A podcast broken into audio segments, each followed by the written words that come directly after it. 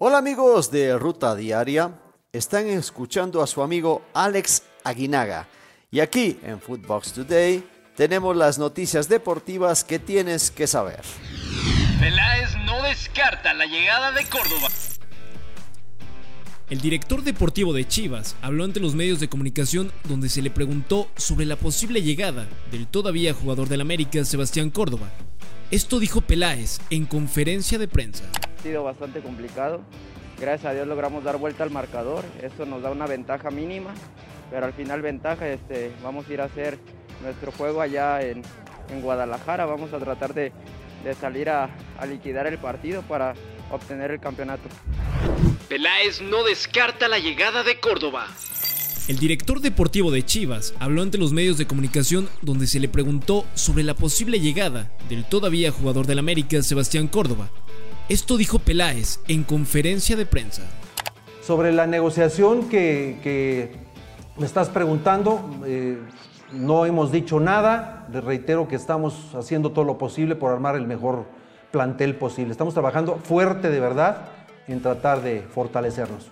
Cualquier jugador que sea mexicano, que tenga potencial, que tenga fortalezas que nos mejoren el rendimiento, pero sobre todo que quiera venir a Chivas, parece fundamental, es opción. Entonces, cualquier jugador mexicano que nos venga a fortalecer es opción para Chivas.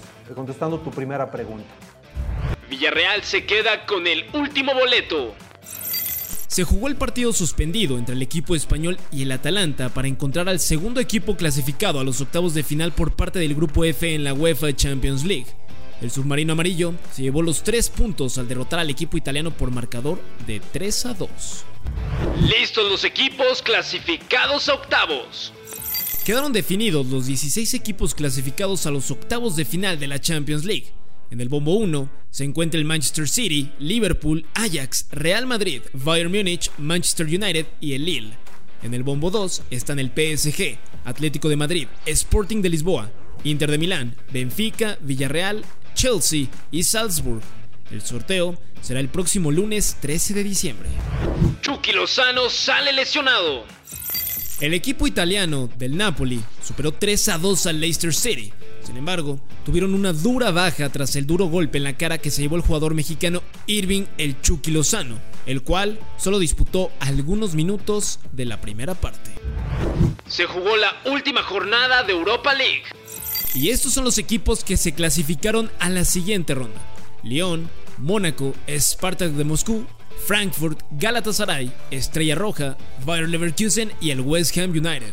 En segundo, clasificaron el Rangers, Real Sociedad, Napoli, Olympiacos, la Lazio, Braga, Real Betis y el Dinamo Zagreb. Definidos los rivales del Barcelona. Estos podrían ser los rivales del FC Club Barcelona en su nueva etapa en la Europa League. El Rangers, Napoli, Olympiacos, Lazio, Braga o el Dinamo Zagreb podrían ser los rivales en el sorteo para el equipo culé. Memphis lesionado. El jugador holandés Memphis Depay terminó el encuentro contra el Bayern Múnich aparentemente tocado. El Barça ha comunicado este jueves que Memphis sufre una lesión en el bíceps femoral del muslo izquierdo, con lo que estará varias semanas de baja. Suárez es duda por lesión. El Atlético de Madrid aseguró que Luis Suárez no sufrió rotura muscular, pero sí es duda para disputar el derby madrileño de este fin de semana en contra del Real Madrid. Toronto quiere a la estrella del Napoli. Medios canadienses aseguran que el Toronto FC ha hecho una oferta millonaria por Lorenzo Insigne para ir a jugar a la MLS. El jugador italiano termina contrato al terminar la temporada y se asegura que hay un 75% de posibilidad de que acepte la oferta. Flaco Tena presentado con Guatemala. A través de una conferencia de prensa, la Federación de Fútbol de Guatemala presentó a Luis Fernando Tena como su entrenador para el proceso mundialista del 2026. Esto dijo el estratega mexicano. Muchas gracias por, por confiar en nosotros, por creer en nosotros, eh, por elegirnos a nosotros entre tantos candidatos que había que, que querían este puesto. Realmente es, es muy gratificante, muy halagador y créanme que por esfuerzo, profesionalismo, honestidad no, no vamos a fallar. Esto fue Footbox Today.